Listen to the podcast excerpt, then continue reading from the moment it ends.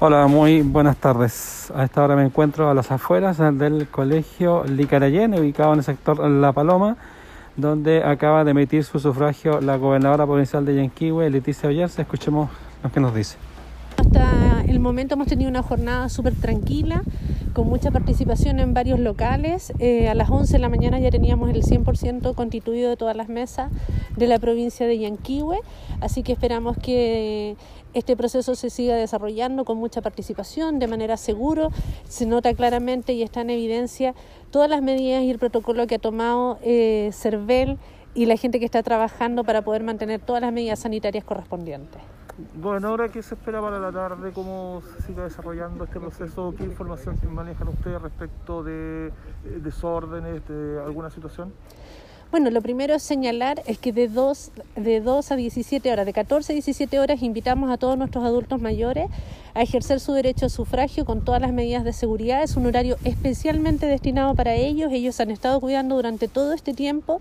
Por lo tanto, pueden ir a votar en este horario donde solamente van a haber otros adultos mayores.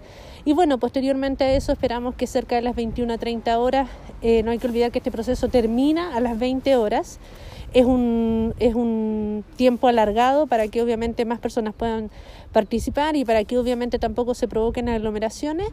Y esperamos que ya a las 21, 30, 20 horas, 22 horas tener los primeros cómputos.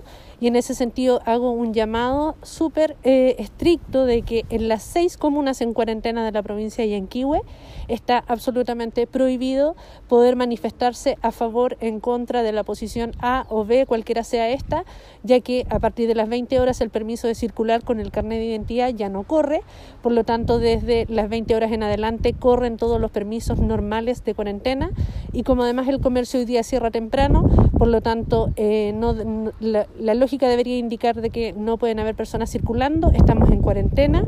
Hemos hecho una excepcionalidad, vivido un día histórico, un plebiscito que no es solo importante para nuestro país, sino que además es el primer proceso electoral en pandemia, así que por lo tanto hacemos el llamado a la conciencia, a la responsabilidad de todos, de toda la comunidad, a ejercer su voto con las medidas de seguridad que corresponde, de autocuidado y después a la casa porque la cuarentena sigue. Eh, eh, bueno, ahora eh, hay un antecedente que un vocal de mesa fue retirado porque estaba supuestamente contagiado en la escuela. ¿Cuál es la información de eso? La persona efectivamente presentó algunos síntomas, no necesariamente vinculados a COVID, pero por seguridad esta persona fue atendida por un equipo de, salud municipal, trasladada hasta su casa y en la tarde se le va a realizar la toma de PCR, que es lo que corresponde en base al protocolo que tiene establecido CERVEL para este tipo de situaciones. Gobernadora, a propósito de aquello, hoy día 110 casos en Puerto Montt. Bueno, lamentable, el llamado una vez más es a la comunidad. Si nosotros no hacemos lo que tenemos que hacer, que es la responsabilidad, el autocuidado, con determinación. Sabemos que no es fácil la cuarentena, hay mucha gente que está sufriendo por temas económicos, sociales debido a la cuarentena y en ese sentido el llamado incansable a la comunidad a seguirse cuidando, a tomar todas las medidas de precaución. Está estrictamente prohibido realizar todo tipo de encuentros sociales, familiares. Uno tiende a creer que la familia de uno no está contagiada, pero eso es absolutamente falso.